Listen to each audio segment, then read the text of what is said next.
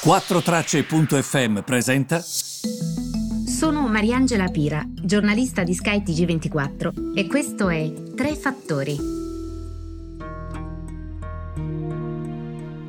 Buongiorno a tutti, benvenuti ai Tre Fattori del 26 agosto. Allora, partiamo proprio dalla situazione odierna, che cosa sta accadendo oggi sul mercato, perché devo dirvi che i mercati sono abbastanza tranquilli, direi piatti, quindi ci si chiede: ma non è che hanno perso il momentum in questa fase, visto che ovviamente si è inanellato record su record da parte dei mercati americani?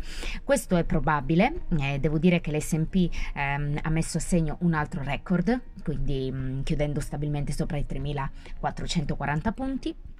Evidentemente sono mercati che ovviamente pensano il peggio sia passato, quindi questo fa sì che ci si concentri sul futuro e porta un po' più di tranquillità al mercato. Quel periodo chiuso che abbiamo visto non lo vivremo più, questo è il ragionamento che fanno.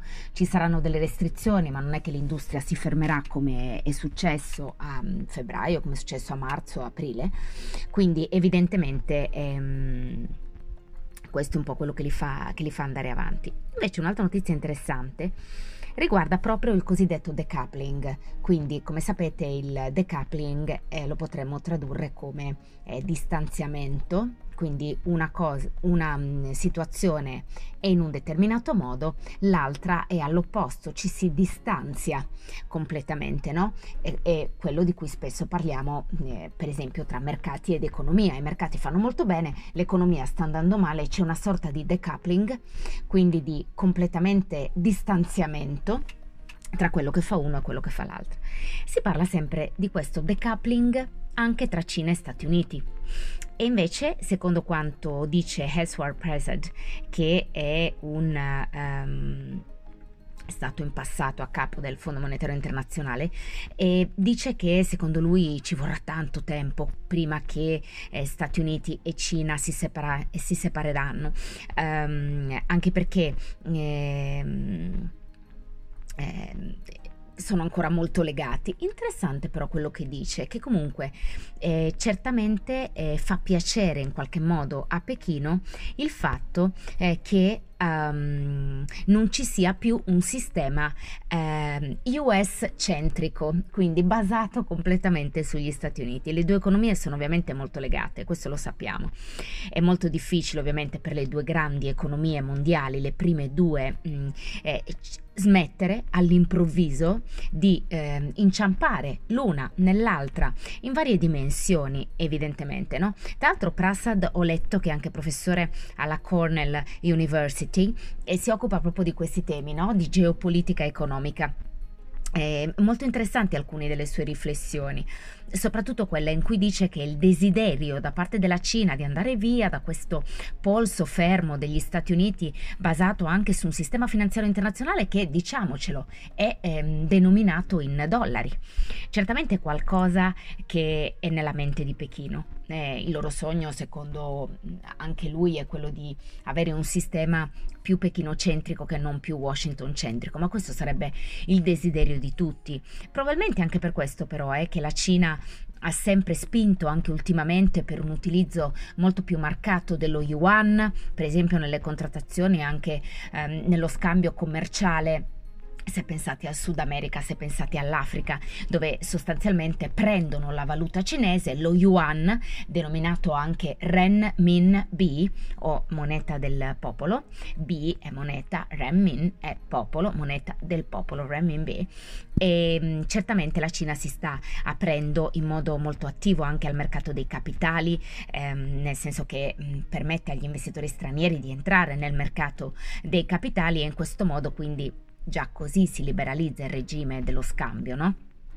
E devo dire che secondo me il rapporto tra Cina e Stati Uniti È proprio su questo che vedrai cambiamenti, nel senso che sarà legato con lo sviluppo del mercato dei capitali domestico, che comunque i leader della nomenclatura cinese sanno che sarà cruciale anche per la crescita sostenuta della Cina per il futuro.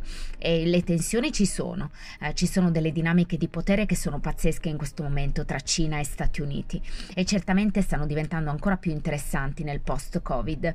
La Cina sembra che comunque ovviamente agli occhi di tutti sia stata la prima, no? ad aver gestito la pandemia, però attenzione, perché in questo momento ci sono anche dei boomerang che le stanno capitando. Il primo per esempio è con l'Australia, perché sta perdendo tanto la sua influenza in paesi come l'Australia, e questo ha sorpreso molto la leadership politica cinese, perché Pechino pensava che il controllo politico, il controllo economico che avevano nella gran parte degli stati asiatici e in parte del mondo si sarebbe sempre portato avanti, magari a piccoli passi, ma sarebbe andato avanti. E questo spiega perché paesi che adesso e questo, diciamo, spiegherebbe perché alcuni paesi le sono rimasti accanto nel primo iniziale periodo, però adesso non è così. È come se molti paesi nel sud-est asiatico, paesi per esempio anche lontani come l'Australia, come la Nuova Zelanda, stiano pigiando il bottone del reset, cioè ok, torniamo indietro e cerchiamo di ricostruire da zero queste relazioni, perché la difficoltà per la gran parte di questi paesi, secondo me, è anche proprio che vogliono cercare di allontanarsi da questo polso fermo cinese, ma non hanno un'alternativa. Quindi sul fronte delle materie prime, sul fronte del commercio, su quello che la Cina compra, su quello che la Cina rappresenta per loro, anche proprio dal punto di vista commerciale, che alternativa prendi se per esempio allontani la Cina? Gli Stati Uniti per esempio sono stati sempre soliti avere questo ruolo in Europa e in Sud America. Se ci pensate, il ruolo degli Stati Uniti in Sud America negli anni, in Europa, nei nostri confronti, è sempre stato quello di Deus ex machina, da sempre. Hanno sempre avuto il polso della situazione, sono quelli che hanno deciso cosa fare, che cosa dovevamo fare anche noi. Mentre invece la Cina questo ruolo lo riveste nella parte del suo emisfero, con molta decisione. Invece nel post-Covid noto che gli Stati Uniti erano soliti avere quel ruolo, ma lo stanno giocando meno quel ruolo.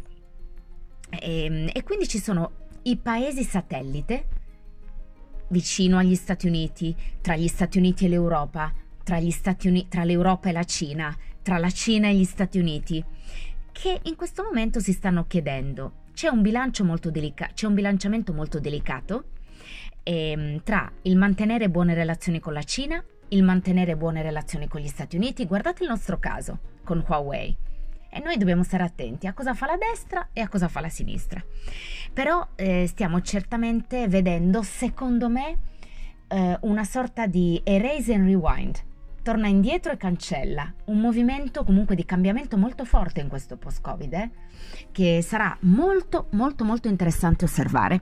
E noi ci ritroviamo domani come sempre qui sui Tre Fattori. Un abbraccio a tutti.